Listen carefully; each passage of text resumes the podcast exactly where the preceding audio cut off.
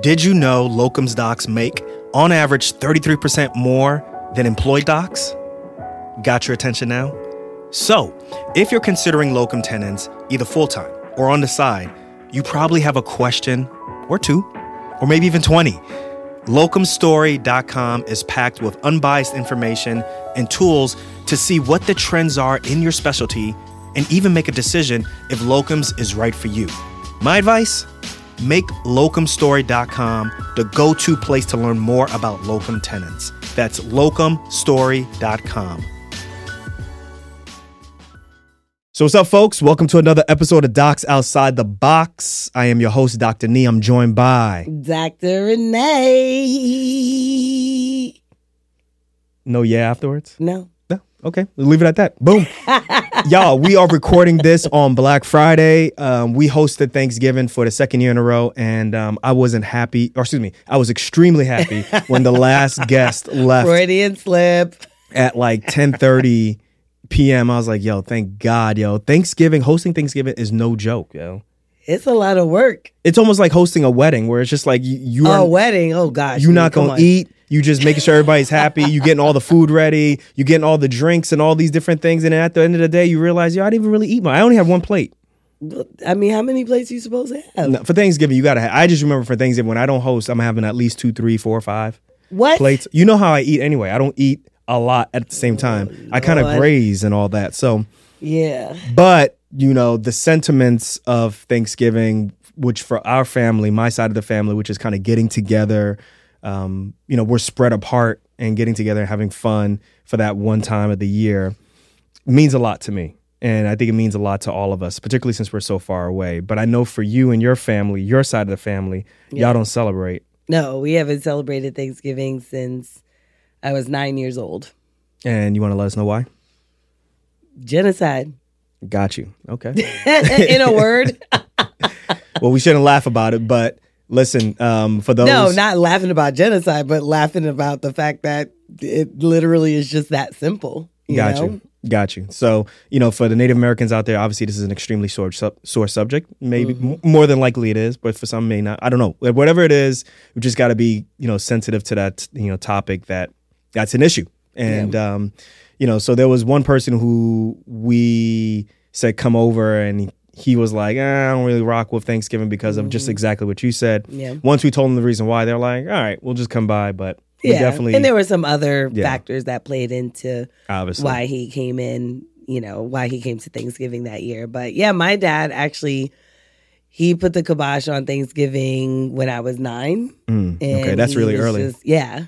He was just like, you know, we're not doing it anymore. And my mom, you know, I asked my mom, I was like, why? Why can't we do Thanksgiving? And my mother said, because. she goes, because the, what did she say? She goes, the Indians opened their arms to the pilgrims and then they killed them. I was like, okay, well, there it is. Boom. and that done. was it.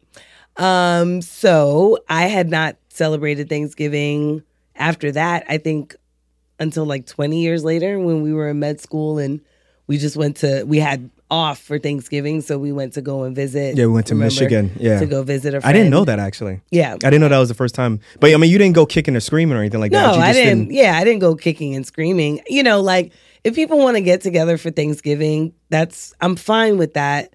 Um, it's you know, I'm not gonna be like, you know, ah, no, I'm not doing it or whatever. But my preference is that you know, especially as our kids get older, they you know that they really understand you know what the actual holiday like what is the origin story of the holiday and understand the ramifications of that. I think that that's really important.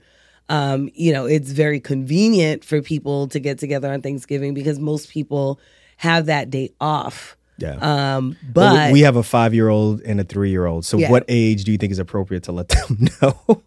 I mean, Yeah. you know, I think you know, so for my family, was, and, and it's tough too because they go to school Right. and the Right. teachers are incorporating Thanksgiving, into their Thanksgiving into their curriculum. curriculum, yeah. And if you don't properly let them know, it, they may feel a little bit isolated as to, yeah, we're not celebrating Thanksgiving. They don't have a proper reason why. They go into class and it's like, yeah, we're not doing it. So it's important to like kind of educate them as to why. Yeah, I mean, I don't know exactly what age. Um, I think nine for you know for me was a good age. Um, I don't know that I will do nine. I don't know that that I will go that long, but you know, I I think that at some point we definitely need to let them, you know, understand what's being taught in school versus you know what reality is, and that the sugar coating that we put that we learn in school is not really the way Oh, that it went down. So, you know, at some point we'll let them know. Um, but at some point also I would like to like not do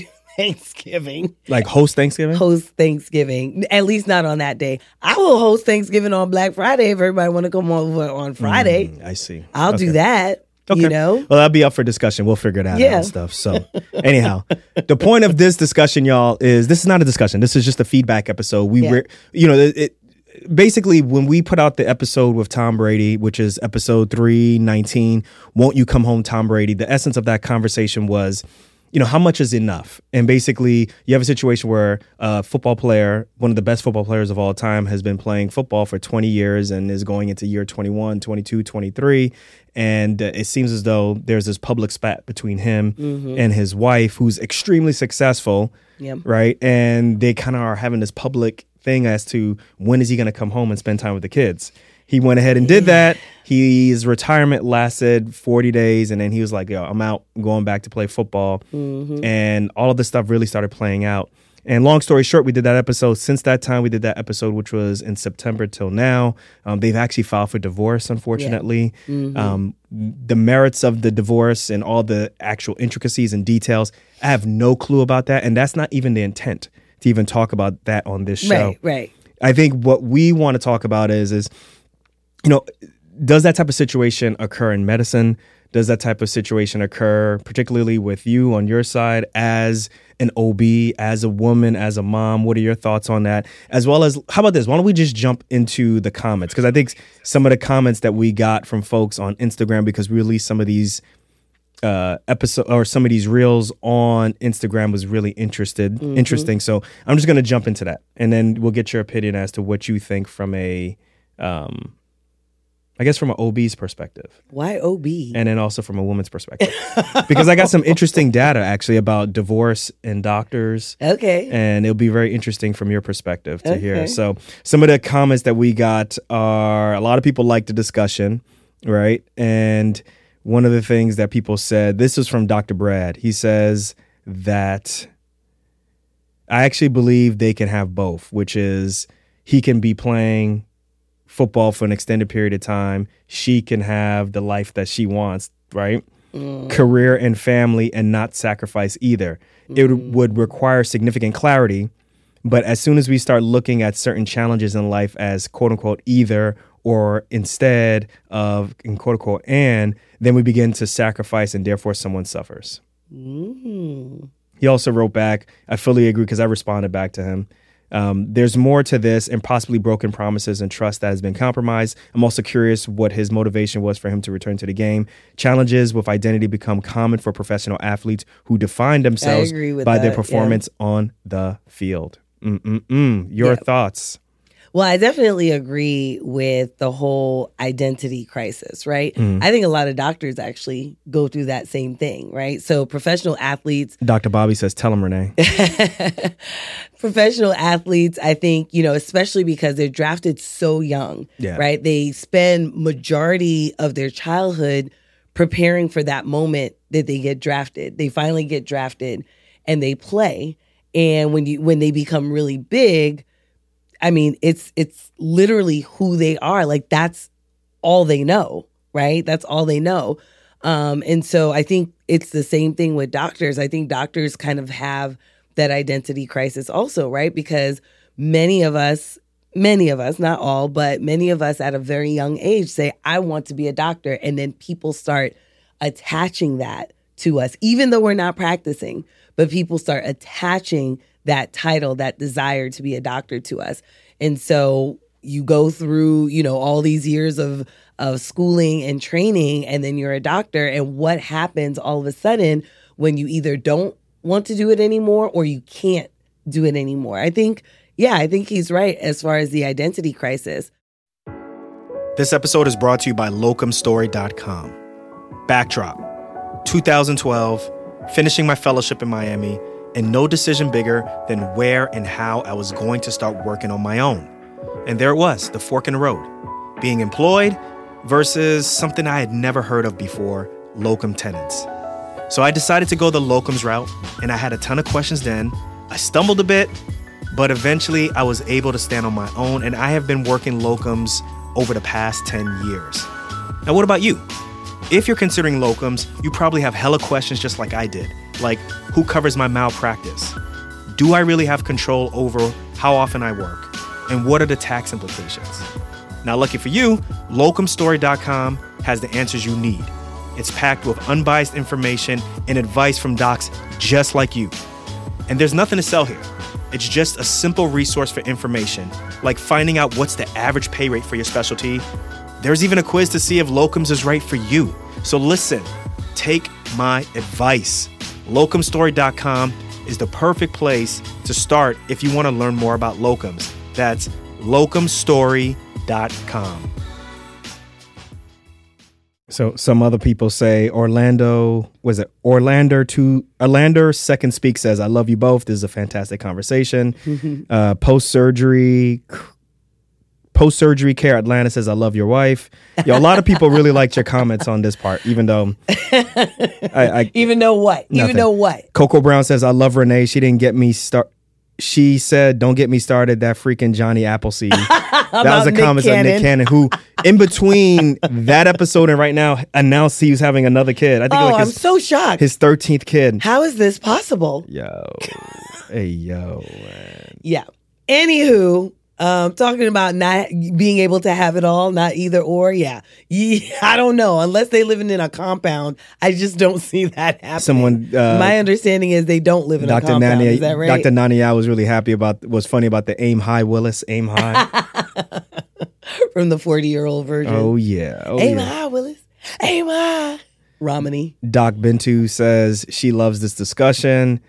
And um, I asked whose side is she on. She says neither because I don't know enough. I wonder if he plans to play for one more year. I wonder he was a stranger in his own home. So for me, like the, I think part, I think part of the extension is is I think he wants to play football, but I think he's trying to prolong playing football because of TB12, which is a business that he has, which is more like a it's it's like a health nutrition business where he's you know trying to convince people that if you do things his way, which is you inc- incorporate his diet, his um, nutritional plans, and work with his special type of or his uh, very specific type of trainer that you'll get a certain type of result. I think there's this type of plan that he's trying to prove, and he's trying to use himself as The protege. the prototype, Right. Basically, me, which is.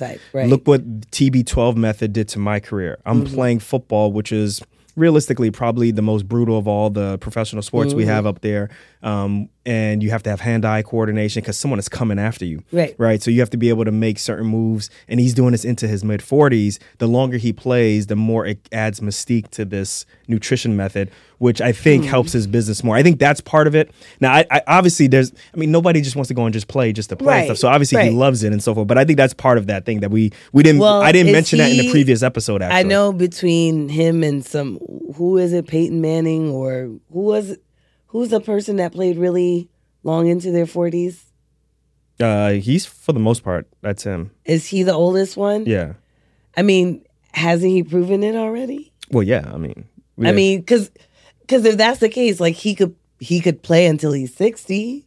also say she says you're you're speaking facts. You had a lot of people on your side.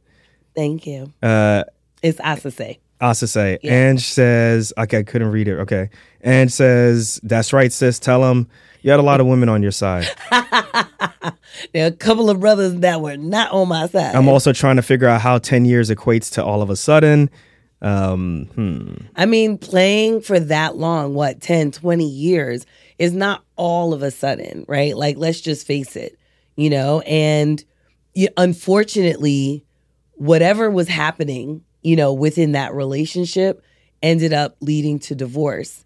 And essentially, you know, it just goes to show you that him being home for 40 days was probably not probably was like a sign of things to come right Well, I, I, it's possible, but I just, it was a sign of things to come I You just feel like I feel like that might have been the straw that broke the camel's back, and I Well, feel like yeah. there's, I feel like there's a bunch of microaggressions, so to Right. speak. You know that type of. T- I, there's a whole bunch of different things that have occurred over time, over you know, ten years or fifteen years or twenty years, that finally led to this. And then when he lasted only forty days, it was just Mm-hmm. Yeah, like, it was a "That's sign of things I'm done. I'm out. You Right. know, or I got a problem with this. So I, I don't know. i mean it for me seems I'm, like I, is it surprising that they filed for divorce after the 40 day retirement is that really surprising because i don't i really don't think it is So Kofi Kofi says that uh, him and his wife will be having part two of this discussion. He says, "Funny, we were actually discussing the Tom Brady situation before you posted this. I was actually echoing Renee's sentiments, and my wife asked me the same question, for which I said he's being selfish. The irony of the situation is divorce landed them in probably a worse situation than they were previously. Hmm.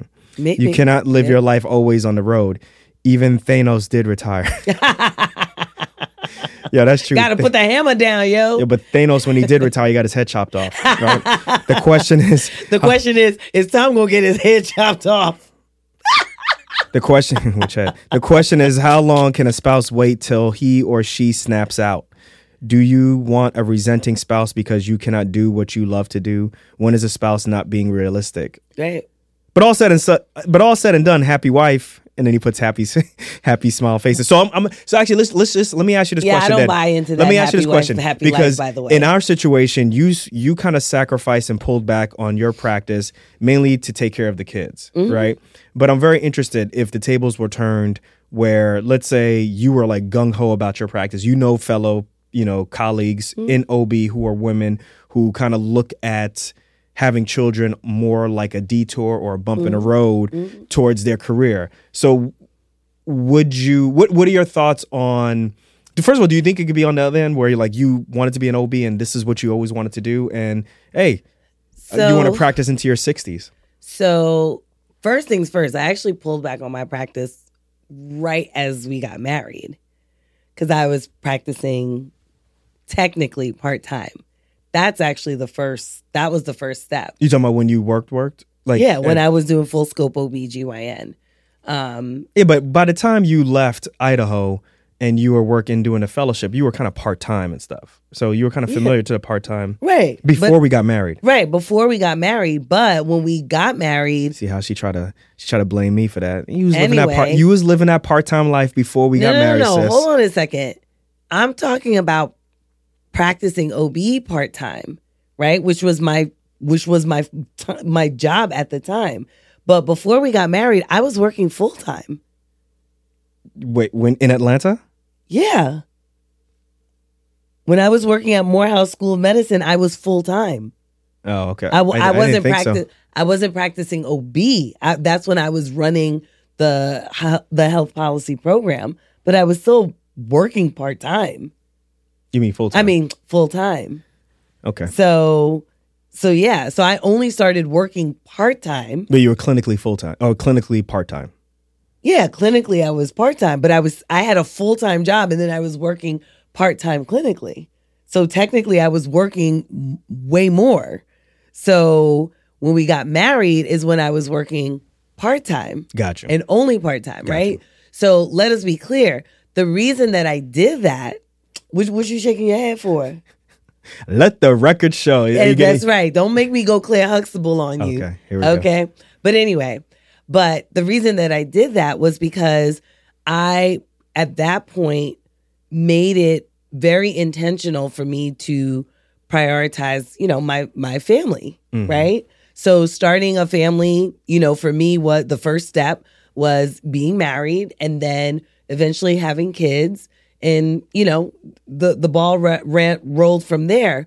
But if I were working full time, if I was the type of if I were the type of person who saw having kids as a bump in the road, I probably wouldn't want to have kids. Mm-hmm. Right? Like I don't think it's fair to start a family and look at the family as an inconvenience or a distraction or some sort of just pit stop. I don't think that that's fair. You don't put people on the on the earth and then treat them secondarily. Okay, you know, I, I, see. just don't think that that's fair. What if you didn't have kids? Do you think you would still go gung ho and stuff? Like for example, like let's say Mm. Let's to say, let's say say. we tried to have kids, we couldn't have kids, and let's say we just never went the adoption route, and it was just me and you, right? Which is it's a realistic thing that could occur, Mm-hmm. Right. Do you think that you would? And after let's say you know we obviously did part time for you did we, we did part time for several years to make sure that you know we kind of got used to each other because Mm-hmm. y'all let me tell you something right now them first couple of years of us being married You are a handful. oof man You are a we handful. probably should have lived together first before No, we probably shouldn't have lived together because then we probably would have got married. Oh my god, yo. Anyway, listen. So we are nine years deep, guys. We need your support, not your laughter, right? so listen. Right? Do you think you? do you think that you would go gung ho and be like full time? Because I think I mean for me, obviously what I do, I think it's more acceptable as a surgeon, a trauma surgeon, to be 100% into this, right? I think that's more of societal acceptance for me to be 100% into this. And then also throw on top of that, I'm a man, the whole provider thing. And I'm not saying that that's Yeah, correct I or mean, not. that's the I'm just saying that's a stereotype, right. societal norm. Whether it's correct or not, it exists. Right. Right. So um, that's why I'm saying I'm not giving an opinion yet. I want to see what your, thoughts I mean, I, I, it's really because hard. it's very it's very it's very realistic for OB gyn Mm-hmm. for OB gyn doctors to be like, yo, this is me, this is my life, yeah, and I'm absolutely. going 100%. I mean, doc, you know, OB docs do that all the time. I think pretty much, I think all docs do that, um, or most docs do that for the most part. But for me, I think it would be, you know, it would be hard to say because, you know, not only, you know, not only is there a faction now anyway that I see of, okay, well, I wanted to start this family and dedicate specific time to, you know, having my family, but I also see that there are other talents and, you know, interests that I have. So I I don't know. I maybe I would have nursed those as well and still gone part-time with OB. So it's you know, it's really hard to tell. Um, especially because things worked out the way that they worked out. So uh, MD underscored fem said, ha ha ha, I can't. She said, hey yo, you old, I gotta stay. I gotta stay with you. You got. Oh. You got uh, I know which one you're talking CTE drooling, can't lift your right arm, talking about Gisele, where the crackers. Basically saying that if he got CTE and he had like an obvious like deficit, she can't divorce him anymore because there's a rule, right? There's a law that basically you can't divorce like someone who's sick. Yeah, I mean, well, I don't know if that's definitive, but yeah. So basically, if he had like chronic brain injury and had all these issues, and you know, um, yeah, she would that she would have a tough time basically divorcing him, or you know, or she would then be stuck taking care of him when this could have been avoided if he had just retired. Um, I mean, in a 20 year history, you know, you, we don't know. We don't know actually if he doesn't have brain injury, right? We don't know if he has trauma. Um, and we don't know if that's part of the picture of their divorce. I just I don't know. I think part, this is such a complicated issue, and obviously I, I'm not trying to. I'm not trying to get into their relationship, but I just I guess because I see getting into it. No, not in their relationship, but I just think it's so many. There's parallels between what we do, right? Like, Yeah, yeah. like, like if I wasn't if I wasn't working on this podcast or doing locums, like it's very it's very possible as an employed doc that a significant period of time could be mm-hmm. away from family, right? Yeah, I mean, And- we and- know and- people like that. Right. There's a lot of people like that. And I'm just like, I think that's where I'm like, you know, what happens if you're in that situation where, you know, maybe you haven't even reached financial goals that you want to reach, but you still got to mm-hmm. work like that. What do you do then? Like, do you, as the person You who's home- downsize. are you as the person who's what- like, you know, like the, there's still number, I, I don't know. I just, I don't know. Sometimes I think, sometimes I think you make it very easy because we're not in that situation, right? We're not financially like wealthy or anything like that. But also at the same time, like we don't have like loans and we don't have a bunch of debt that's pushing us to go to work like that all the time. And our personalities are very similar in the in the roles that we don't define ourselves as our identities are, you know, I'm a doctor and that's who I am and so forth. So I get it. I do think that it's it's pretty easy for basically I pretty feel like it's easy for you to say that, but hey. I mean, it's easy for me to say that, yes, because of my perspective. I mean, that's that's my perspective. Um, but I think where for me the main issue lies is not even so much his relationship with his wife. She's a big girl. She could take care of herself.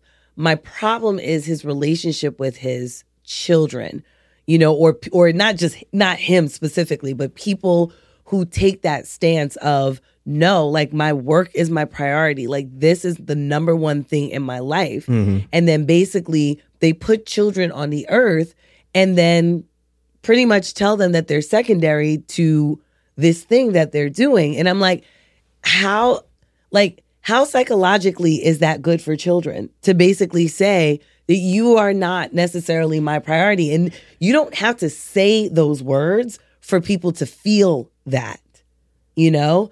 And so it's one thing to be like, oh, my kids are going to revere me because they're going to see me on TV. They're going to hear about me. I'm going to go down in the history books. But I mean, we've seen these kinds of things play out before. All right. So Danny Smith on YouTube says, not true at all. My dad traveled for work a lot when I was growing up. He would be, I don't know what that means. He would be Gina for three weeks or a month, then be home five days, then be gone again. Now he's 56 and I'm 33, and my dad's my best friend. We fish together, hunt together, drink liberal tears together, not spending time. Not spending time with your kids when they are younger may just make them want to spend time with you when you're Oh, older. okay. There's no You you the there's no- exception to the rule. there's Sorry. no one there's no one set way things to happen, and to say so is ignorant. That- he said he called you ignorant. yeah, whatever. Um, if I really cared what people think about me, would I would I be uh, in a podcast? I mean, come on. Um, What's crazy, if you look up things and actually research, you can see that Tom Brady was actually turning into the housewife while Gisele was running around doing her modeling and hanging out with all of her friends. Yeah, I'm sure he was a housewife on the field. Um, so I think that that's. I think I'm gonna let you respond to all of these different comments Well, on, I think- on on YouTube or on on like the actual writing of these. Like on the show is funny. Like we go back and forth. No, but I, I think I I get that, and that's his experience. But let me tell you something. That's a that's a para roll, you know, paradise to roll. That is really a paradise to roll. To just think that, yo, like this is just gonna work out and my kids are gonna wanna hang out with me Ooh, when I'm older. You don't know what kids are going through. Shout out to Dr. Jones. Dr. know? Jones was one of my mentors. Uh, Dr. Frank Jones down at he was one of my mentors and one of my, the surgeons that I worked with at Morehouse, and I think he's now with PCOM. I think Mm-hmm. Yes, right now he's with PCOM. Um, trauma surgeon, and I just remember while in you know while in residency, Was your joke? while in residency, you know, he was very open and honest about, you know, doing surgery, general or trauma, um, which is very intense, and being at Grady Memorial Hospital. Like, this is like no joke. You're dealing with, um, you, you just have to be ready all the time. But he was very intentional about being, you know, at events for his kids, picking up his kids, not just putting pressure on his wife to get it. And also, his wife is a very well known physician, also, mm-hmm. right? So, you know, he was very open about that. And that kind of was one of the things that, you know, opened my mind to say, huh, like, I guess there's multiple ways to do this and stuff, right? joke?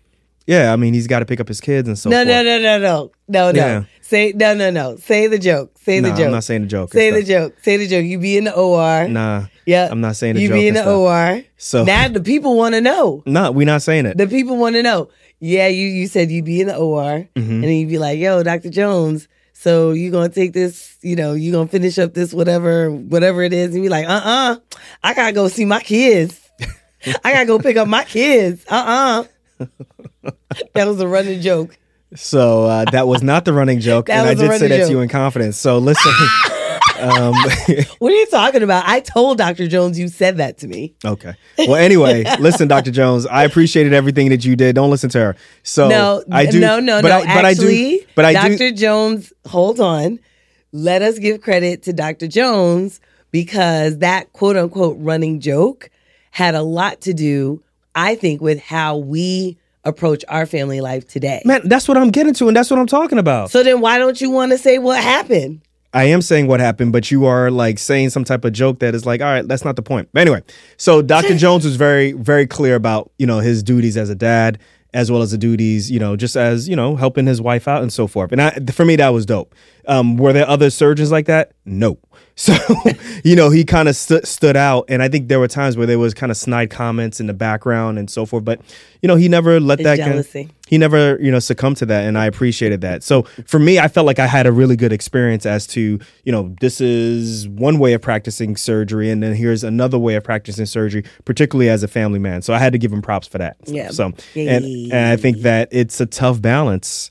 Um, it's tough. Yeah. It's really tough to do that, you know, because people, in terms of, I think in terms of expectations of a surgeon, I don't think that pe-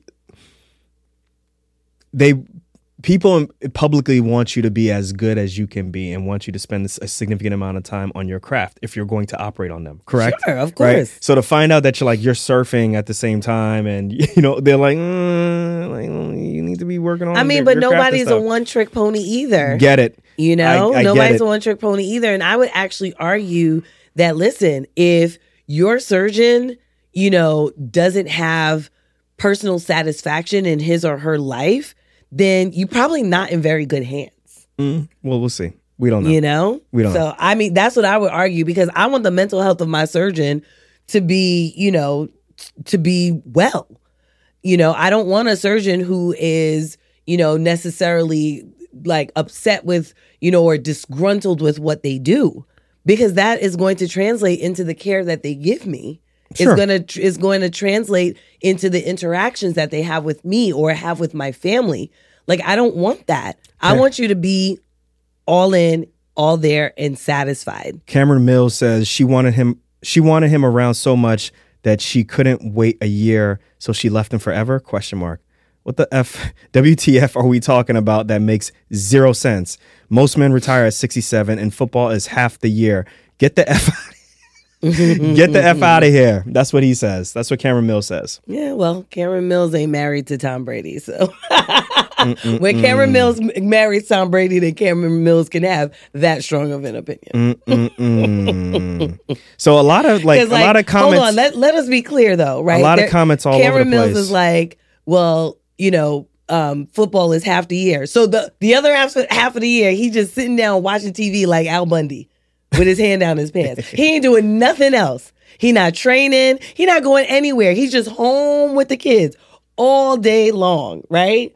Secondly, how do we know that the retirement was going to be a year from now? It was supposed to be 40 days from before, and it wasn't. no, I don't get what you're saying. What are you, what are you talking about? What are you doing? He's he- the question was she couldn't wait a year. Oh, I see what you're How do you know that this was going to be a year in the making? What if he decided, no, I'm not gonna, I'm not going to retire for another three years, another five years, Well, you know how. I mean, a lot of people. right? A lot of people and tell. talking about people who retire at 67, I'm like, people don't have, most people don't have the demanding job that Tom Brady has. Well, I think some people, you know, I mean, a lot of people are telling on themselves when they make these comments. Exactly. So I'm like, dude, like, you don't- can you don't, of like- ta- you can kind of hold on a second. You can kind of just say, well, you know, there's certain comments that I think are kind of made out of emotion and so forth. So you can Yeah. see that, like, when they're really in this house, if they were living with someone and they made these type of comments, like. That's not how it would go. Right. you it's like, it oh, he's good. You know, most people retire at 67. I'm like, most people ain't on the road. I can't find any more of those comments. Doing all of those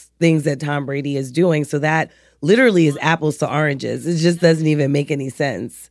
So I'm like, come on, people. Come with it. Come with come come with some real comments. really. For real. Yeah. Like that that comment, I'm sorry. Like that doesn't even that doesn't hold So someone says she knew what she was getting into. Watch Tom versus Time documentary, which is um, Mm-hmm. I didn't even see that documentary, and let me know how their marriage were. She knew he wasn't retired. She knew he wasn't retired. He has too much passion for the game. There's more than just his retirement that has been the cause of the divorce. I think it's the sacrifice she made for him. So now I'm starting to really understand your point. Your point is is like, well, uh, basically it's not it's not the relationship between him and her; it's the relationship with the kids. So if you're bringing kids in who don't really have a say as to if they're being brought into the world, why or why are you putting them in a situation where it's very obvious that they're coming second? What are you teaching them and so forth? Right. I mean, my my issue isn't with Gisele, right? Like I said, she's a big girl. Like, if it doesn't work out between the two of them, well, you know, it doesn't work out, right? Like, if she were just by herself with Tom, like they had no kids, then yeah, I would say, you know what?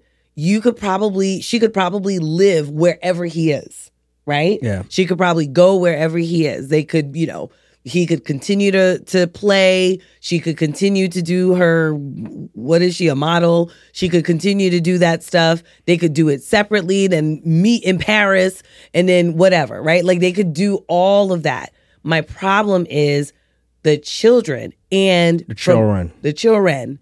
And my understanding from our original, from our previous um, episode was that her main complaint was that they have three kids and he's not home. Right? It wasn't just, well, you're not home. No, you know, you can't talk to me Right. and I want to talk to you. It, Well, it- that's it- not what her main complaint was. Right. Her main complaint was her children. And when you see your children suffering in a way that you just feel like, yo, like, come on, step up and be a dad. Like, come on. We got that part. Okay, hold on. You know? so someone else says, "Nah, she's being selfish." Fellas, if you have to moderate your ambition, your ambition to appease Shorty, then that's a major Yeah. red flag. M- m- Signs- moderated for 20 years. Ho- He was, he slow was down, slow playing, down. Hold on a right? second. Let me finish Mhm. this. Signs will be there early. Avoid 100%. Yeah. He's the greatest player in NFL history. I don't agree with that. He's the most accomplished player in NFL history. He can get another supermodel in 10 seconds. Mm. True. Laughing my ass off. Where she, did you hear like there's a whole bunch of different people shooting their shot at Tom Brady now? Oh, I'm sure. Oh yeah. Laughing my ass off. Where's she gonna find another goat?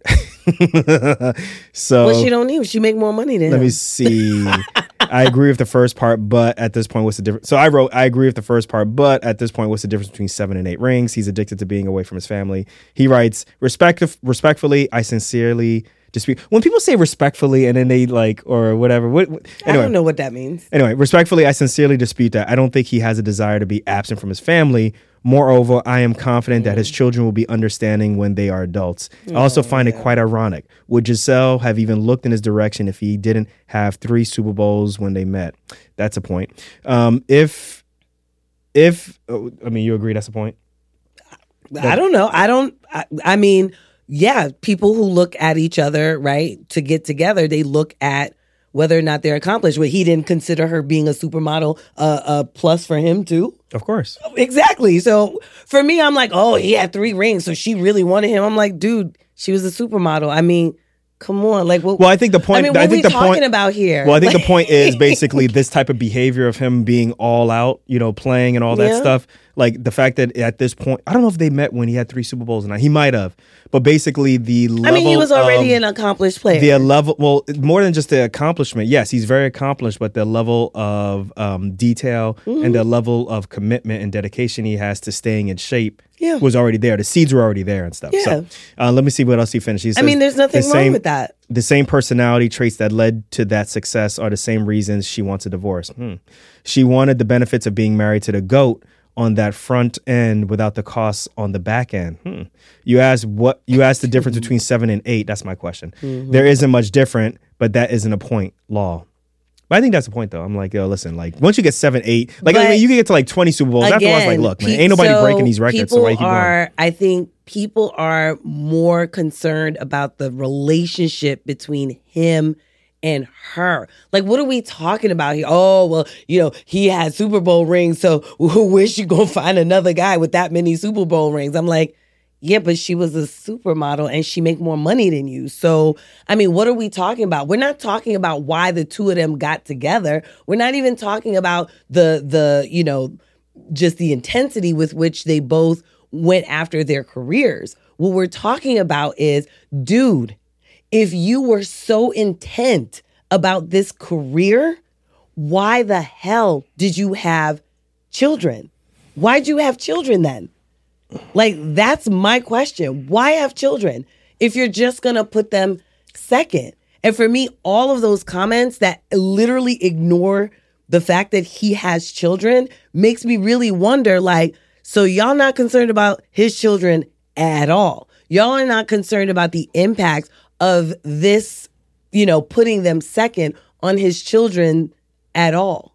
Like they're just not. They're just more concerned about the superficial, like, ah, who had one up on the other before they got together. So, I'm like, a- that's there was a stupid. They got a we made- prenup. What? There was a what- post what that we do made. We care? There was a post. Well, you don't know if they had a prenup. I'm sure But they had there was a prenup. post that Come says, on now, "We ain't no supermodel prenup." and a ain't no supermodel and a football player getting together, and they ain't got no prenup. Well, we don't know about that. Okay, Any because topic. if they didn't, let me tell you, that would have came out already. any topic that involves family and marriage is such a sensitive line to walk on. That's one of our captions, right? Yeah. And we should never reach the point where we are to choose between career or family. And Dr. Hisla Bates says, Team Gisele. So apparently she's on Team Gisele. Mm-hmm. She is absolutely on point. You don't give kids time, then they get dollars. And in the end, the dollars are not always worth the sacrifice if you mm-hmm. don't have the time. But he got a lot of money, yo. So Yeah, so you want to throw money at our kids, and then I'll see you. I don't have Tom Brady money, so I can't say that. Well, you could If throw had- any money. If I had Tom Brady money, if I had Tom Brady money, then I'd have a little bit any extra money to now, give so away. they won't know so- the difference. That's just saying. That's just saying. But hey, uh, I may be They won't know the difference. So you think could, so? No, You don't think they know the difference? they won't don't know, the difference. I don't know, Renee. I don't know. They won't know. I don't know. They know the difference. If But they, here's my thing. My thing is for all the guys who are just talking about, you know, that that aspect of it, right? Of well, the relationship between him and Gisele and she knew and all this kind of stuff. For me, I- my question to those guys is, are you would you be okay walking away from your children and telling them that no, I'd rather be at work than to be at home with you? For me, that's the question because that's literally what we're talking about here. wait, say we're that again. Would you be? Would you? would be, you would you be okay with saying to your children, "Look, I'd rather be at work. I want to be here with you. I don't want to be here with you. I want to be at work. I, trust me, I'm I'm going to make enough money to take care of you, so you'll have money. But I just don't feel like spending time with you. And for me, that's what his action says since you to put his it that children. way, oh my well, I, but I, that's that's what I said in the last episode. But that's what I said in the last episode. You'll notice in the last episode, I never actually talk about his relationship with Gisele. Yes, you did. No, I didn't. I talked specifically about his relationship with his children All right. and forming a family that he was not dedicated to. He is dedicated to football. And so, you know, So I found a study, right? So I, I I get what you're saying. So I found a study. This is in the BMJ, which was formerly known as the British Medical Journal, and it is a study that talks about the divorce rates in doctors. The objective of this study is to estimate the prevalence and incidence of divorce among U.S. physicians compared with other healthcare professionals, lawyers, and non-healthcare professionals, and to analyze factors associated with divorce among physicians. This is all a retrospective analysis, right? This is um, surveys that were conducted by the U.S. Census or based off of studies conducted by the U.S. Census between 2008 and 2013. All in the United States, we had about 48,000 physicians, 10,000 dentists, 13,000 pharmacists, 159,000 nurses, 18,000 healthcare executives, 59,000 lawyers, and 6 million other non healthcare Yeah, that's a professionals. All right. so basically, the results are after adjustment of blah, blah, blah, blah, blah. The probability of being ever divorced among physicians evaluated at the mean value of the blah, blah, blah, blah, blah, blah, blah, blah. Basically, this is saying that physicians were less likely than those in most other occupations to divorce in the past year, right? In a different type of analysis among physicians, divorce prevalence was greater among women, right? Mm-hmm. In the analysis stratified by physician sex, greater weekly work hours were associated with increased divorce prevalence only for physician only for female physicians. Mm, So if women worked more, Which is why I asked you that question. Yeah, if so the conclusion more. of this study is is divorce among physicians is less common than among non-healthcare workers and several healthcare professions. Female physicians have a substantially higher prevalence of divorce than male physicians. Mm-hmm.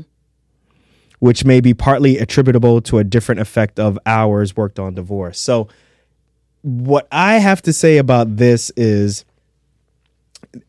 what I have to say about this is, and I've been thinking about this. I was like, hmm, you know, why is it? Why why did this study come out like this?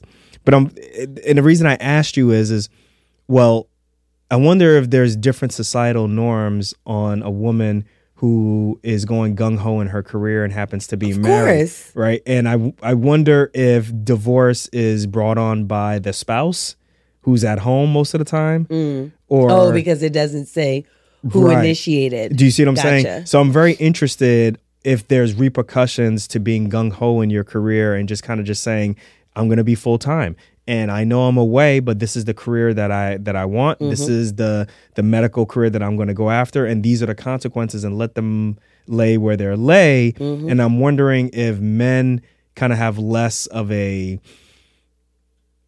what's the word I want to use? Less of a tolerance for that as opposed to women. I don't know. I don't know if I'm. I mean, I would not be I would not be surprised if that was a at least one reason that men might have less of a tolerance um, you know, to women who are, you know, really gung ho, working long hours.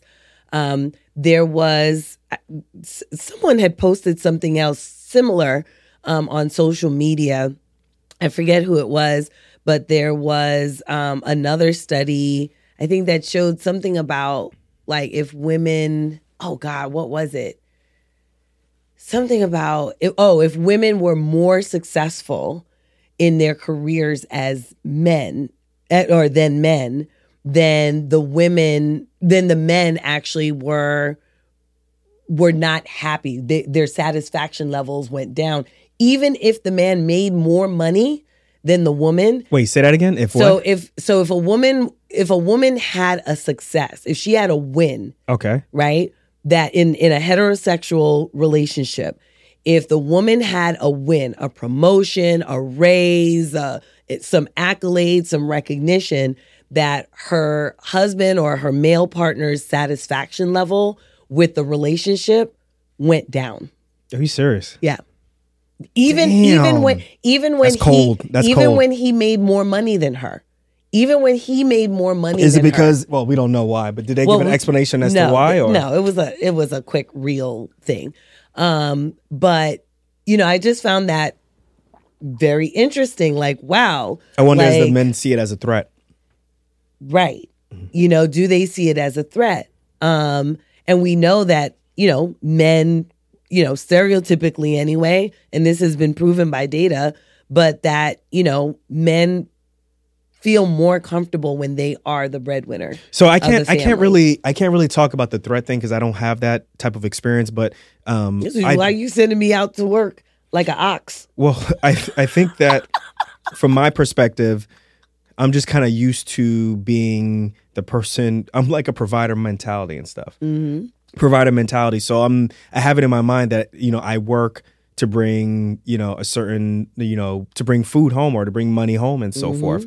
And I remember when I was I interviewed Doc G. Mm-hmm. The first time I interviewed Doc G, Doc G is a doctor who is a um, he's a palliative care doctor, mm-hmm. but he hit financial independence in his mid forties. Yeah. and actually, you would think like everybody would be like, "Oh man, you you won the award! Like you're gonna be happy. You're gonna ride off into the sunset. You're gonna retire now." And he retired, but he mm-hmm. actually went through a whole like depression spell Yeah. mainly because his entire identity was wrapped around being a physician and then second the second identity was him being the breadwinner Right. And he Right. although you know he had a very positive relationship with his wife Mm-hmm. that notion of not going to work and then bringing home the bacon so to Yeah. speak put him into he lost his identity Yeah. right so i could definitely see myself kind of just struggling and figuring out like okay who am i like i put so much stock into one being a doctor and then second i put another stock into taking pride and saying that you know what i'm going to go to work and you know bring home x y and z Mm-hmm. you just have that provider mentality now would i be okay with you going out and working and working more than me and bringing more than me you know me already hell yeah i'm like I know you go work too. you better work because i i grew up You in a know, household you be like, give me that check, girl. I grew up in a household where my dad was working full time and my mother worked full time. So for me to have, you know, you remember, like I had a problem with you working part time. Like, what are you talking about? You better pull you know more than your weight and, and work full time, right? Like, I- And you look know, at you happy now. well, uh, it's not that it, it's it's. I'm happy that you're happy, right? So it has nothing to do with like whether you're working less or not, right? I just want you to be comfortable with the situation that's going on. And I Yeah. think that's ultimately the most important thing. Are you comfortable with the current situation that we Right, have, right. and are we in a situation where overall we're comfortable financially, Right. and overall this is where we want to be with raising our kids and in our family? That's the most important thing, Mm-hmm. right? But are there times when I'm like, damn, like if we had full time, you know, two full time salaries, Mm-hmm. we'd be way ahead of where we want to be, particularly in our, you know, aspirations for for fire. Absolutely, but Right.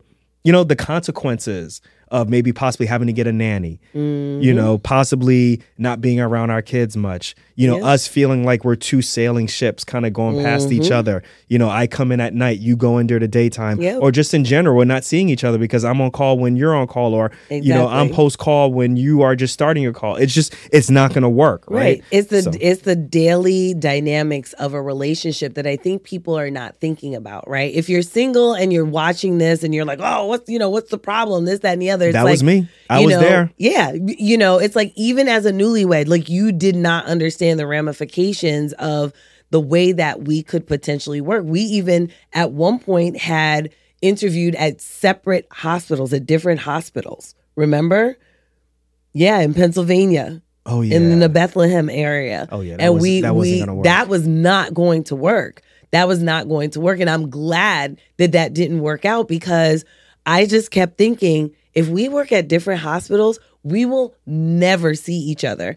And for two people who had a long distance relationship for seven out of the ten years, you know that we had been dating, that was that was a recipe for disaster. Like that would have been that would have been disastrous. You know what I I- mean? I- so I- I agree with you So there. I think that people are, you know, being naive to understanding the everyday dynamics that a family actually has to go through um, and understand the the relationships that are supposed to form but that don't necessarily form and how you know just different different aspects in your life make it so much more clear that this thing is happening you know what i mean so it, for example right like you know, if we Halloween, right? Let's talk about Halloween. So it was really important for our son to, you know, have us pick him up from school for Halloween and, you know, take him trick or treating and all this kind of stuff, right? For, you know, you might think, oh, what's the big deal? Like, I just think, I guess what I'm thinking about is what? Halloween in a Darko house when I was growing up in Queens. Oh, it's just a different, Lefrak City. different, different vibe. Halloween. There was no Halloween. Right. We was watching Halloween on TV, but my mom was not letting us go trick or treating. what? Josephine Darko? Can we go trick or treating? What? different vibe. An African mom in Queens, New York? what is this trick or treat? Nah, yo. And now we got a kid who just expect, you know. But anyway, No, It's but, cool, though. You know, but you know, here here's the thing, right? There was one point at which we didn't know exactly what your schedule was going to be. Yeah. Remember? And you know, our son, our five year old, asked like if you were going to be there for Halloween. And I was like, I was like, you know, I don't, I don't know. We don't know Papa's schedule yet. And he just was not happy with that answer. And not to say, you know, you're supposed to do everything, you know, that your kid wants you to do. you better be happy when I'm working and you get that money I paid up understand that. 529 but that's just one that's just one and event invest in VTI. anyway that's just one event Mm-hmm. right but multiply that by the school play the you know the recital the swim classes the you know You're talking about these are things that get missed. Right. D- multiply that a million times, right? And then say, like, if that happens so many times, and especially as the kid gets older and realizes, dude, you show up for everybody else's stuff, but you don't show up for me. You don't show up for my stuff because you're always working. Then, yeah, that can that can build resentment within Oh, that's- a child. So that that was what I was trying to get to. I didn't finish the. You kept cutting me off with the joke, the running joke and stuff. But with Dr. Jones, there was another surgeon who's extremely well known, wrote textbooks at that facility, who had like an estranged relationship, you know, Mm-hmm. with with his children and stuff. And you know, that's not the life that I wanted at all. So Right. you know, you you don't want to. I guess in that perspective, w- like, what's the point? of getting all of this accolades when you can't celebrate it with people who you love, you Mhm. trust the most. Right. And that's, I guess, the whole gist of this whole conversation is obviously, look, we're not here to cast any aspersions on that relationship because we don't know anything what's really what's, what's going Right, on. But from the outside looking in, Right. there looks like there's some there's some things that we can Yeah. get and talk about within our realm, within physician realm, and so forth. So Yeah, and I think that's an important caveat, right? Like I know I speak very passionately about that, and you know, yeah, you but was cutting we, me off and talking over me and Yeah, stuff. I'm like, what's but, going on, know, man? We had some comments we had to answer, uh, but at the same time, we don't necessarily know, right? We can only, um, you know, guess potentially what might be happening in that household just based on the things that they have made public. But I do want to be clear that they have made things public, right? We're not looking at just paparazzi chasing people around and, you know, putting out tabloid um, information. These are people who have actually put out statements and they are, you know, making appearances about this thing, or they are at least sending out their publicists to to make a comment about what's going on in their lives. So, in that respect, if you're making that public, you know, then it's fair game. Um, but you know, hopefully, in the long run, you know, n- nobody wishes divorce for anyone um, for the most part but sometimes the separation or the the ending of a marriage could actually be the beginning um, of good things to come especially if the marriage at any point became volatile um, whether you know verbally or physically which they never said anything about that but um, in general i think we need to also understand that sometimes divorce is not a bad thing that that might actually be the thing that that brings the family closer Yeah, I you know, I just think I'm very fascinated as to the comments that, you know, some of these people make. Yeah. And I wonder if a lot of the comments that they're saying are just projections of what they really think. Um, Obviously, a lot of this stuff is anonymous, hmm not using their real names and so forth. It's the same thing with the Will Smith and Chris Rock thing like oh that wouldn't have been me or that could be this or whatever type of notion. And i think what you end up looking and seeing when you sit back you're just like oh a lot of y'all are telling on yourselves.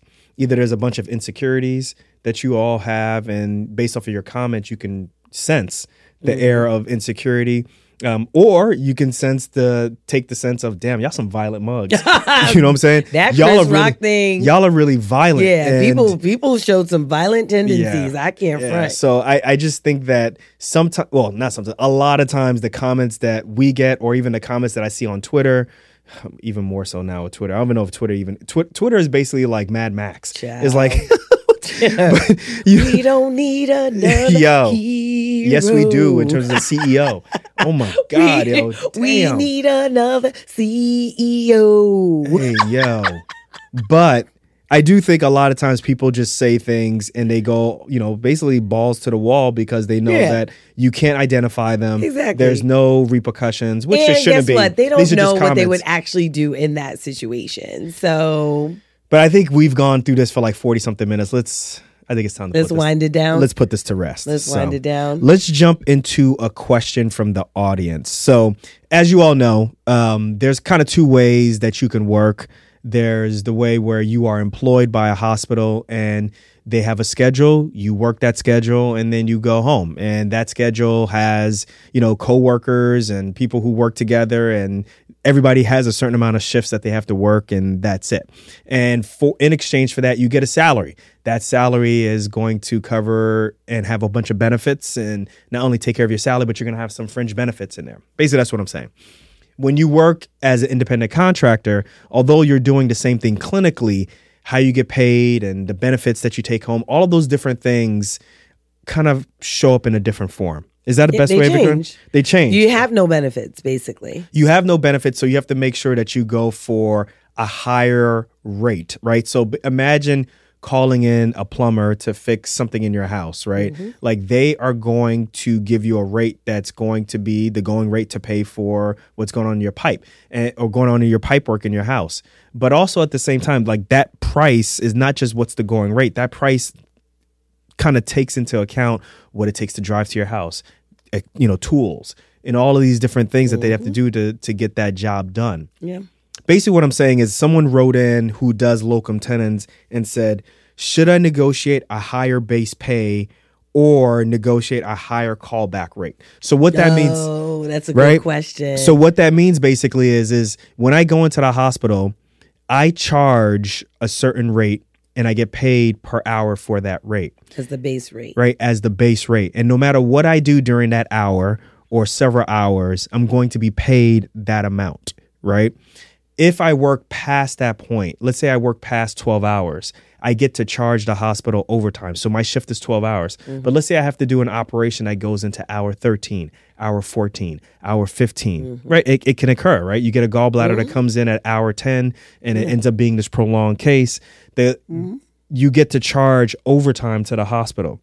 The question that this person asks is Is it better to negotiate that you get paid a larger, higher amount up front? Or should you just say, you know what, I'll take a smaller amount and just take a higher overtime pay rate, knowing that I'm going to get called in for overtime much more.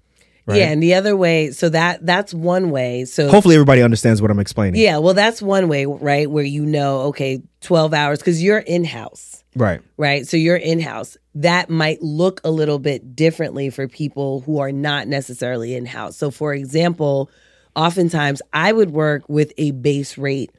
I wasn't in house. I had a basically pager call where I would stay in a hotel and then I would get paid just to be available. That's the base rate. So if I'm available 24 hours, I would get this base rate for 24 hours.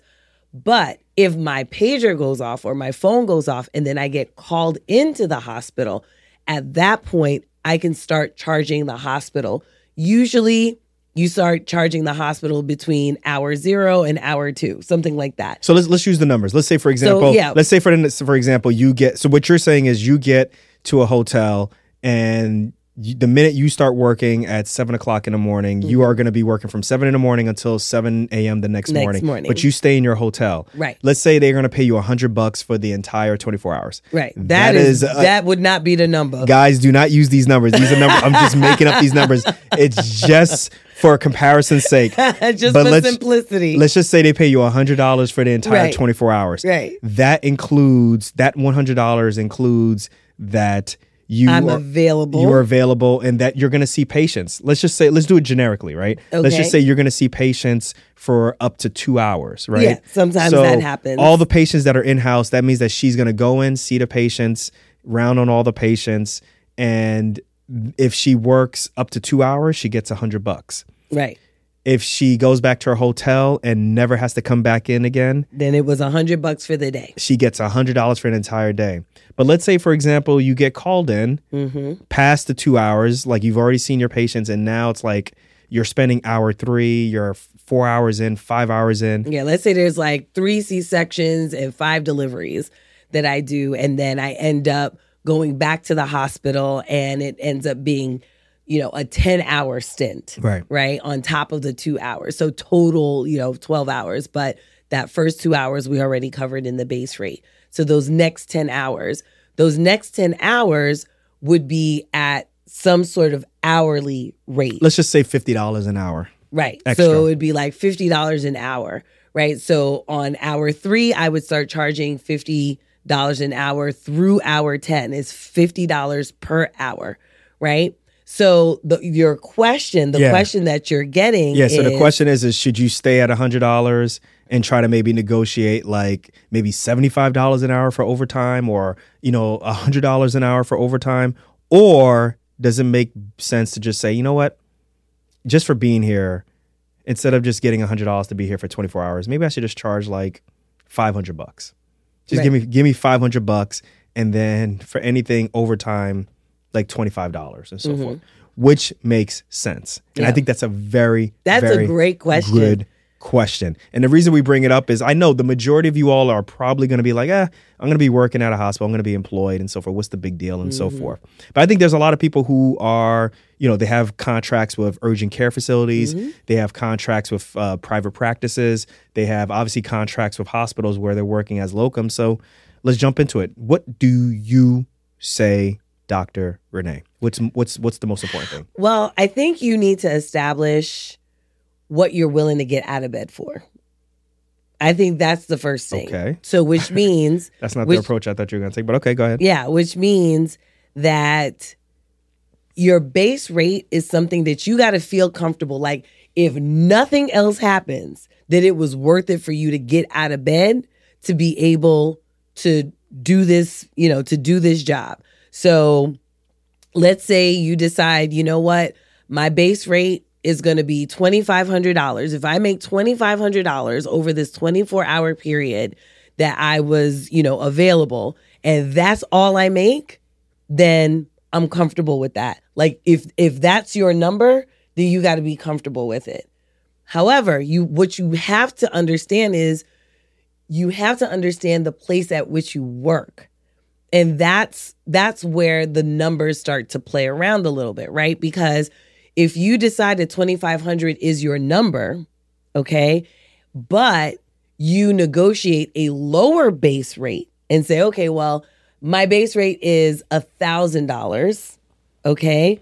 And i'm just going to bank on the fact that i'm going to get called in to make that $2500 you know to make that $2500 uh, you know by working and the place is slow you might not get called in okay a thousand dollars is all you got. so a thousand dollars is all you're going to get, right? So for the people in the back who didn't hear me, you have to decide what you are willing to get out of bed for. That's number one. And number two, you have to also know what is the volume of work that you are most likely going to encounter.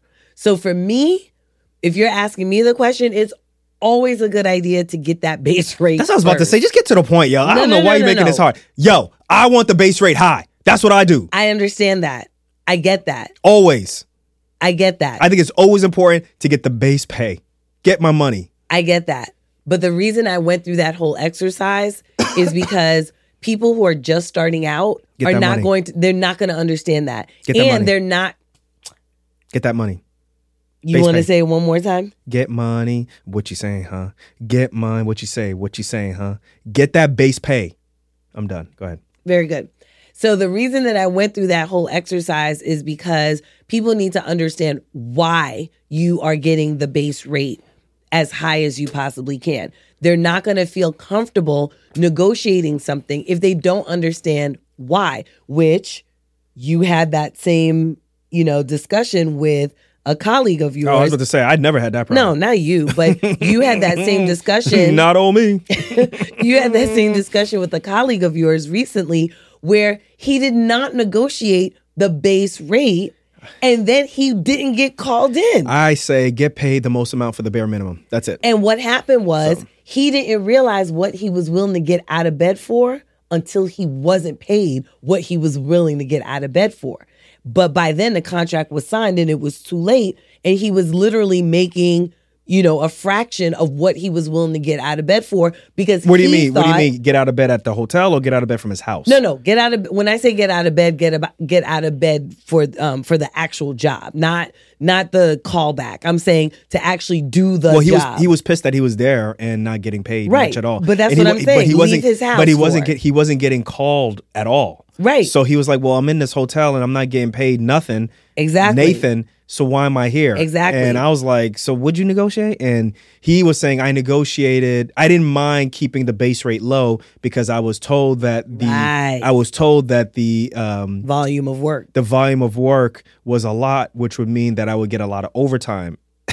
and then when And he got there, it. it. was crickets. So now he has this low pay. He's losing, well, excuse me, he's getting a significant low amount of money being there. And it's like, yeah, is. Right. it really worth your time to be there? Right. Because if you're gonna get, because I think one thing I definitely learned from you is is what's worth your time. Because if it's if there's a certain amount of money or if there's an X amount of dollars that makes it worth your time, then yes, you're gonna be there. But if there's an X amount of dollars that Mm-hmm. is not worth your time, then you might not you might you might as well not go at all. Right. Right. Exactly. You might as well not even take that money. Right. Exactly. It's like saying, okay, would you rather work like when I mentioned that one hundred dollars for twenty four hours, right? Yeah. Like that is a low amount for people for someone That's to be burnt. zero dollars to me. You might as well just say, I'm not coming. Right. coming. I'm not coming because it's a waste of time. So that's what I'm house, talking leave about. my family, travel there, have the inconvenience of getting there. No, I'm not gonna do that. I think that this guy had the equivalent of that amount, Right. Basically, which is, and the same question that I know exactly who asked this question. I'm like, wait, for all the work that you're doing, which this person is doing actually the equivalent of two specialties, Mm-hmm. GI as well as general surgery, I don't think that it's worth it for the amount that he was saying to go and travel and do locums at a at a hospital for this amount. You might as well just stay home and just like Right, and chill. varsity. Right. So, you know, all money ain't good money. Yeah. That's number one. And all money ain't worth your time. So, you know, you should always try to get your base rate as high as it will go. Figure out what you're willing to leave your house for or get out of bed for. Uh, That's what I say.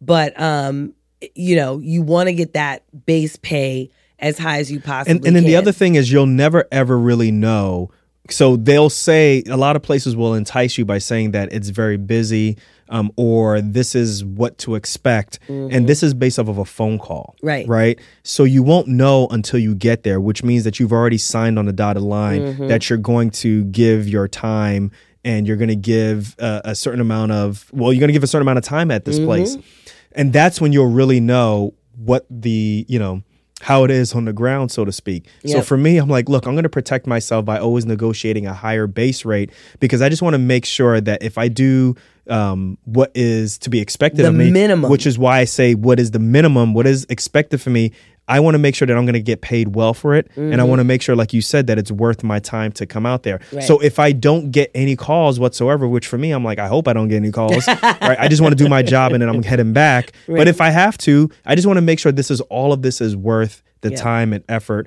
to go and leave my family to go fly or to go drive and be several hours away so number one thing that i would tell people is go after the base pay some people may feel differently and be like hey you know, if they already at a facility, because some people may be at a facility, Mm-hmm. they've been there for several years, and it's time to renegotiate. right, and they negotiate a independent contract. Right. Right. So that may be different when you say, you know what, I know the lay of the land. I've been here for several years. We actually had that two about a year ago where someone was an OB doc was working at a Mm-hmm. hospital and he just decided that, you know what, I want to do the contract on my own. Right. He's been there for several years. And for him, it may make more may make more sense to convince the hospital, you know what, pay me less, right. pay me less for my base rate, and then give me more on the Yeah, overtime on the- side. yeah, and then he's making on the bank on. But yeah. I just I don't want that at all. Right. well, because the other thing is that you never know when things are going to change. Right. Right. You don't know when things are going to change. So right now, the volume looks great, but let the hospital get bought out by whatever. Let another program come in. It's a dangerous right? game. And then now you have a competing program that, you know, it's like, oh, we had this, you know, robust, you know, OB program. And it's like, okay, well, now they have a family medicine residency. Now what are you going to do? Well, the other thing too is that you've seen places like lose, like, Mm-hmm. Implode. lose an OB practice Oh, or yeah. lose a, a, a certain type of practice, and then, like you said, all of the expectations Go of out how the you're gonna window. are gonna go out the window. So you're kind of left with, okay, what's the base pay? You might as well just go after that. That's my thought process. Yeah. you know. yeah, I think you protect yourself. I Yeah. think that's that's what you do. So we all we both agree the consensus is always go for a higher base rate. I'm not saying that you shouldn't try to negotiate as much as you can get for any type of situation, but I think the most important, the priority should always be on getting as much as you can get base pay for the minimum amount of work that you're expected to do.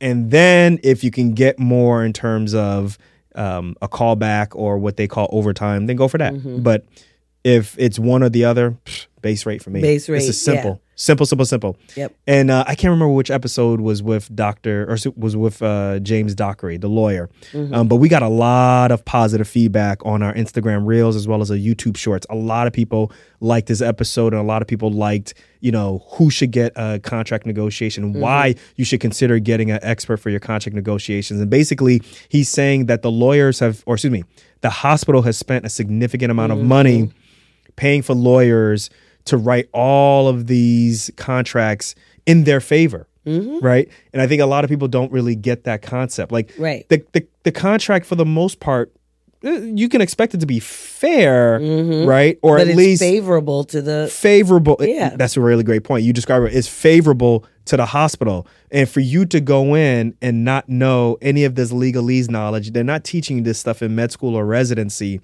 And to go in and just say, I trust, I trust, I trust. I think that's a very dangerous situation to go Yeah. into.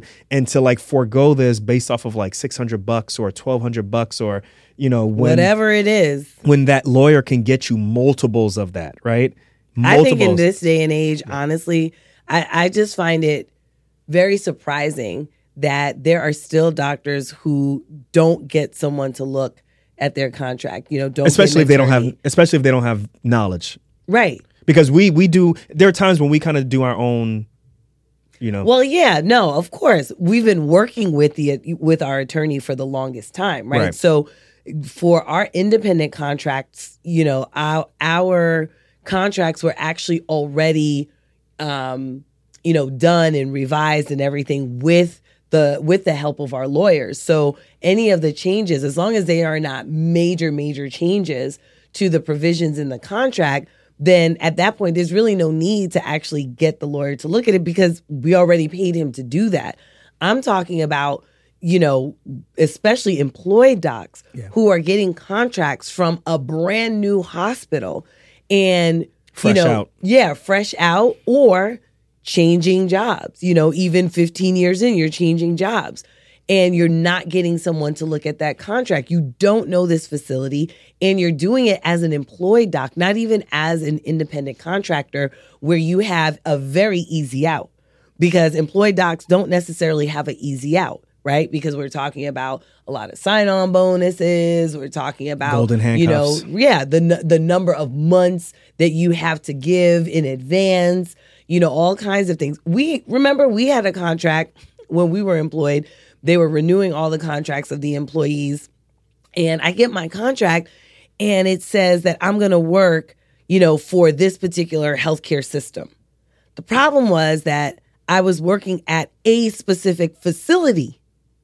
Okay. I was working at that particular facility, which the healthcare system had bought.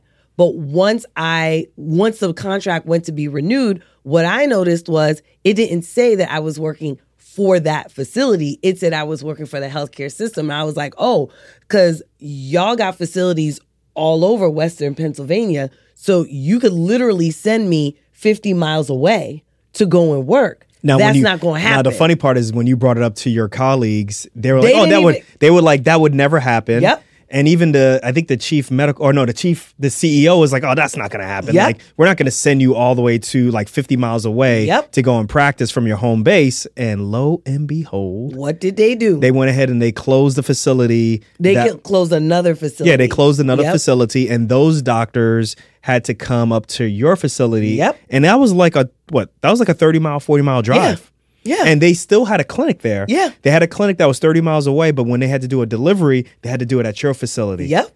Which was crazy. Yep. Z. Yep. But yeah.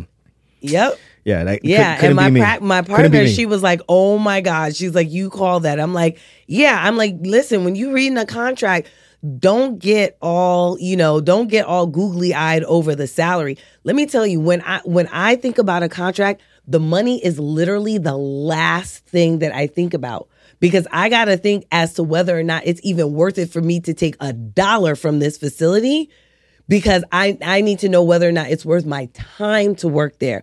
Once I figure out it's worth my time to work there, now we can talk about money. But we're going to take care of everything else before that because I'm not wasting my time just because you paying me a, a certain amount of money to be unhappy. Nah, that's not going to happen. We're going to work out all the So provisions. I, I'll, I'll be very the hon- money. I'll be very honest with everyone. Whenever I look at a contract, the number one thing I look at is how did we how do we get into this contract, and then the next thing after that is how do we get out of the contract. Mm-hmm. That's the number one thing that I always look like look at when I look at a contract, and then the second thing after that that I look at, um, I think salary is probably like the third, fourth, or fifth it's thing. the last thing for me. I look at the call schedule.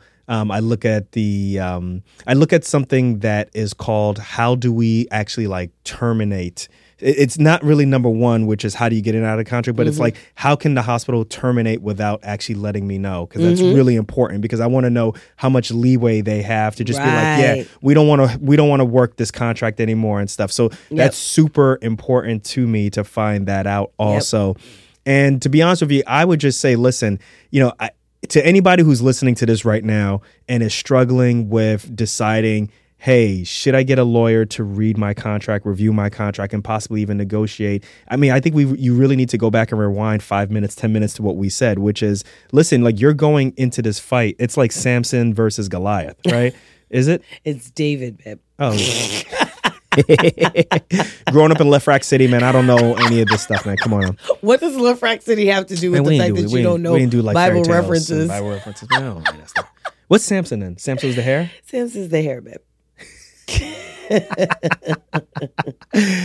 Yo, okay, so David, David and Goliath, like you literally are coming in with a pea shooter or with a slingshot, right? And mm-hmm. you really want to make sure that your slingshot is as heavy as possible, and you're gonna take out that eye, which is you know the most vulnerable part, vulnerable part of the hospital, which is that contract, and getting someone to review this for you. And yes, the upfront free fee may be something that is a little bit, you know, intimidating, but I could tell you right now, it is nowhere near what you paid for ERAS. It's nowhere near what you paid to apply to go to medical school. It is nowhere near what you paid to go to all of these different conferences and all these different things. It is Where nothing was guaranteed. nothing actually, was with all of guaranteed. those. Yeah. I wholeheartedly agree with that, and I think that um, you guys should really consider that. Yeah. I think you guys should really consider that. Yeah. And I'm telling you right now, nobody is going to look at you differently.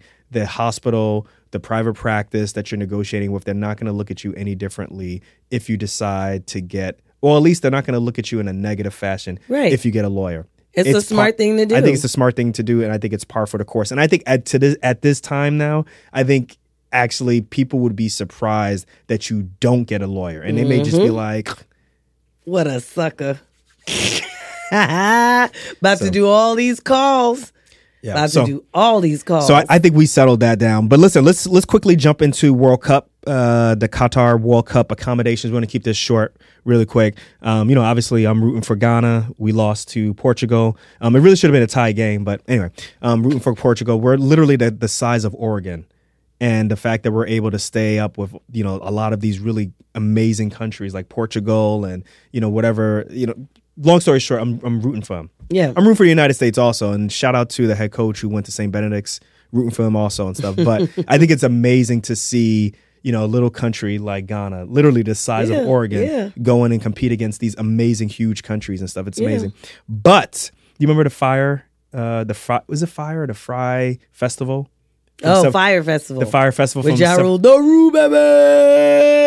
Right, but you remember that from several years ago, right? Where people they had this entire social media campaign. they were going to have Oh this my God. amazing That's music. literally all it was. this was amazing musical festival campaign. and they were going to have all of these amazing accommodations and it was going to be tiered based off of how much money you were going to give and if you gave this amount of money or you purchased this tier you were going to have like these like it's just it was going to be phenomenal and lo and behold that never occurred and basically they just had tents with like sandwiches wrapped around in saran wrap with like Crazy. no with no cheese and nothing like that it, and no it was cheese, crazy no condiments. it was crazy but basically We what we're finding Tell out the truth, baby. what we are finding out is that Qatar has some World Cup accommodations that are very similar to the Fyre Festival. Actually, ay, ay. yo, people are pissed off. I'm going to show you this video. Alfred, please show this video. I'm going to show you this YouTube video. You need to see this. Look at this. For 200 pounds a night. Look at this right here. Reaction video. That's 200 pounds a night. No AC. No no air condition? And this is in Qatar where it could get up to like 120, 130 degrees. And just so y'all know, security is basically they give you a lock, like a, a like a a a, lug- zipper. a l- a luggage lock, and you put it on the zipper of your tent. So imagine if you spent because it's going to be like over a G to fly over there. It's probably going to be two G's to fly over there Oh Lord. the tickets are gonna be crazy to pay for. And imagine you've been promised or you pay 200 bucks a night and you get that. And not only that, you get at nighttime, it's going to be hot. And they just give you a fan. And then not to mention, you can't even zip it up because if you zip it up, it's gonna raise the temperature up Right. even more.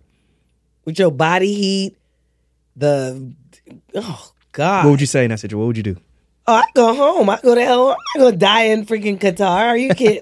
me? like what? What if Haiti was there? You're not gonna support Haiti? No, I'm I'm gonna go home. I don't want nobody jumping on tripping over no hurdles. You know? Yeah.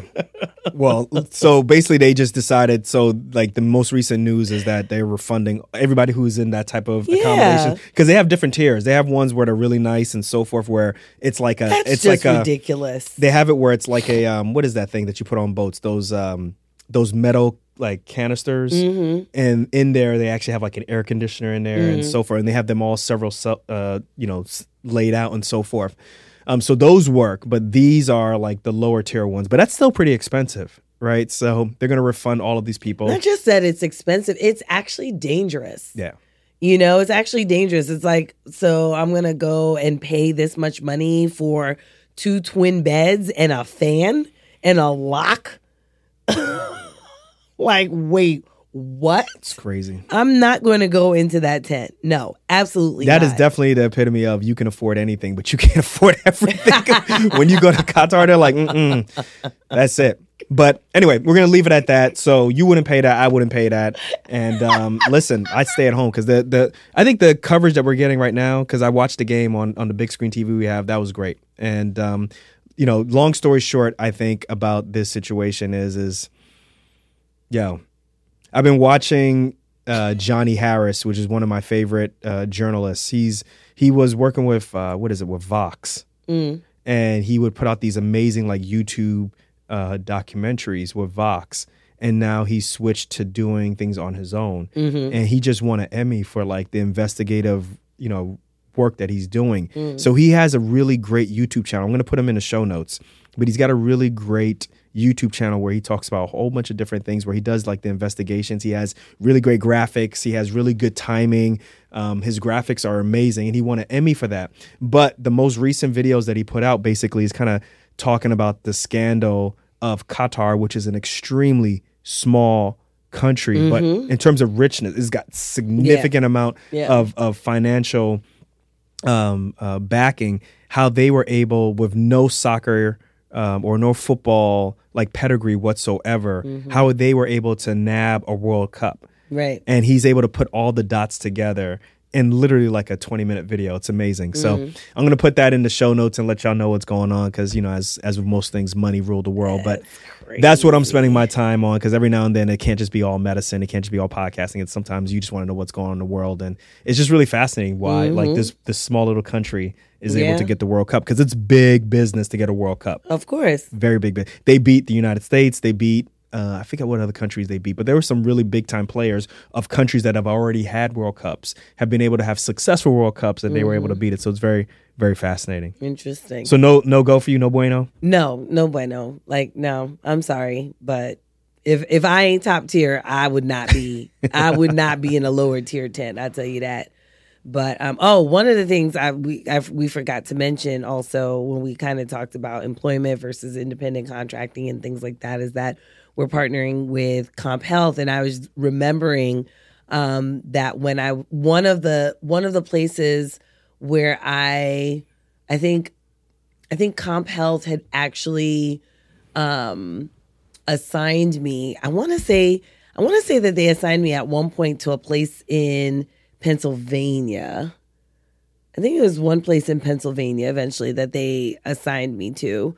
Um, but we're partnering with them, and it just made me remember, you know, that um, the the way that you know I got into um, working with CompHealth was actually I went online, looked for you know locum tenens and things like that, and then I was assigned to um, this young lady who was someone who had um, stayed with me for a little bit of time actually. So she had assigned me at one point to to a place in Georgia, which I think I talked about in a previous episode, and then eventually I had a place in um, in Pennsylvania where she assigned me. Um, but I remember at that time, I knew very, very little about like base rate and, Yeah. you know, I knew very little about just callback and what my time was worth and things like that.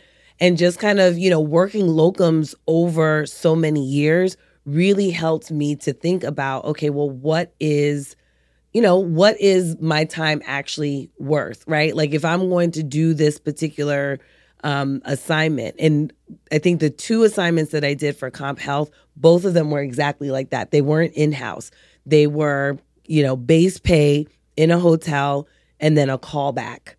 Um, and so, you know, it just really made me think about what my time was worth. And that was one of the things that I was able to talk about with the locum tenens recruiter at CompHealth is okay, well, what is your time worth? Like what, you know, what are you willing to go out there for?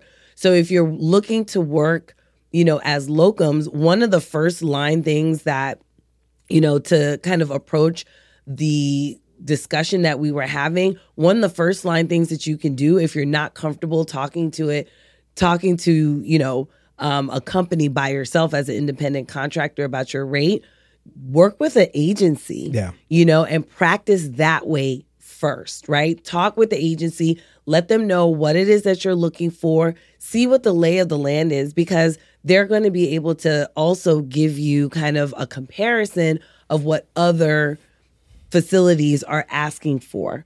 Um, whether that be in your region that you want to go to or in other regions, and you may decide that you want to travel somewhere else where the base pay is going to be a little bit easier to negotiate. Yeah, Comp CompHealth sent me to that was my experience in Boise, Idaho. Mm-hmm. And that was actually my first time ever experiencing trauma surgery from a private practice standpoint. Mm. Where basically mm-hmm. you had a bunch of different surgeons and you know, although one person was on call, when they weren't on call, those patients went to that respective surgeon, which Right. is very different. So there was about five or six pa- five or six surgeons, and they all had separate lists with their own trauma surgeons, which meant with their own patients, which meant that they were responsible for their own patients, operating on their own patients, and the timing, which I didn't like. Right. So um, it has no no um, no negative thoughts on on CompHealth, but just it was a really interesting experience, and it helped solidify for me the type of practice style that I wanted, and so forth.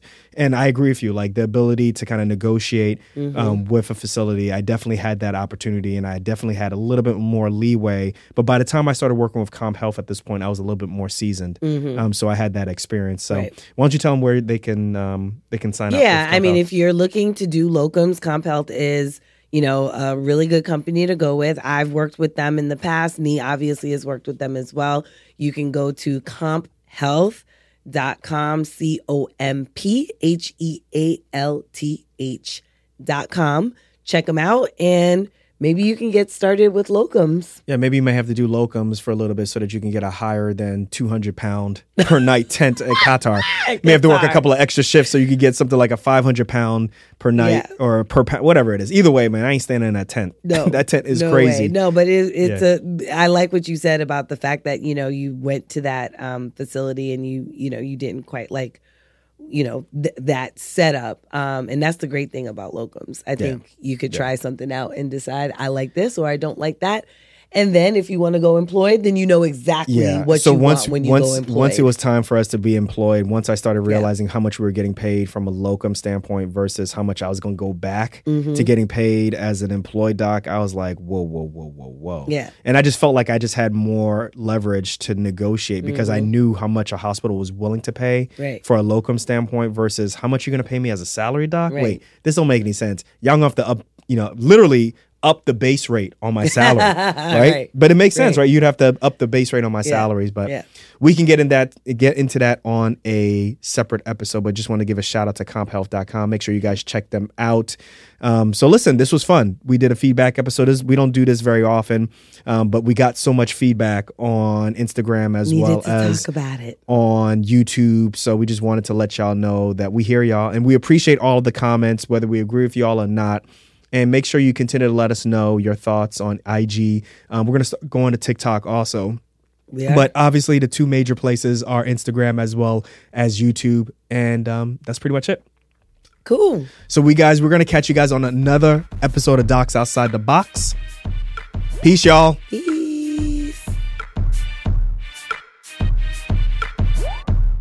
Hey guys, thanks again for listening as well as supporting Docs Outside the Box. Listen, this show is produced by Darko Media Group and the dope audio experience is edited by the one, the only Christian Parry, also known as your podcast pal. Links to him in the show notes. Listen, this is Dr. Nii, the Doc Outside the Box. I'll catch you on the next one. Peace.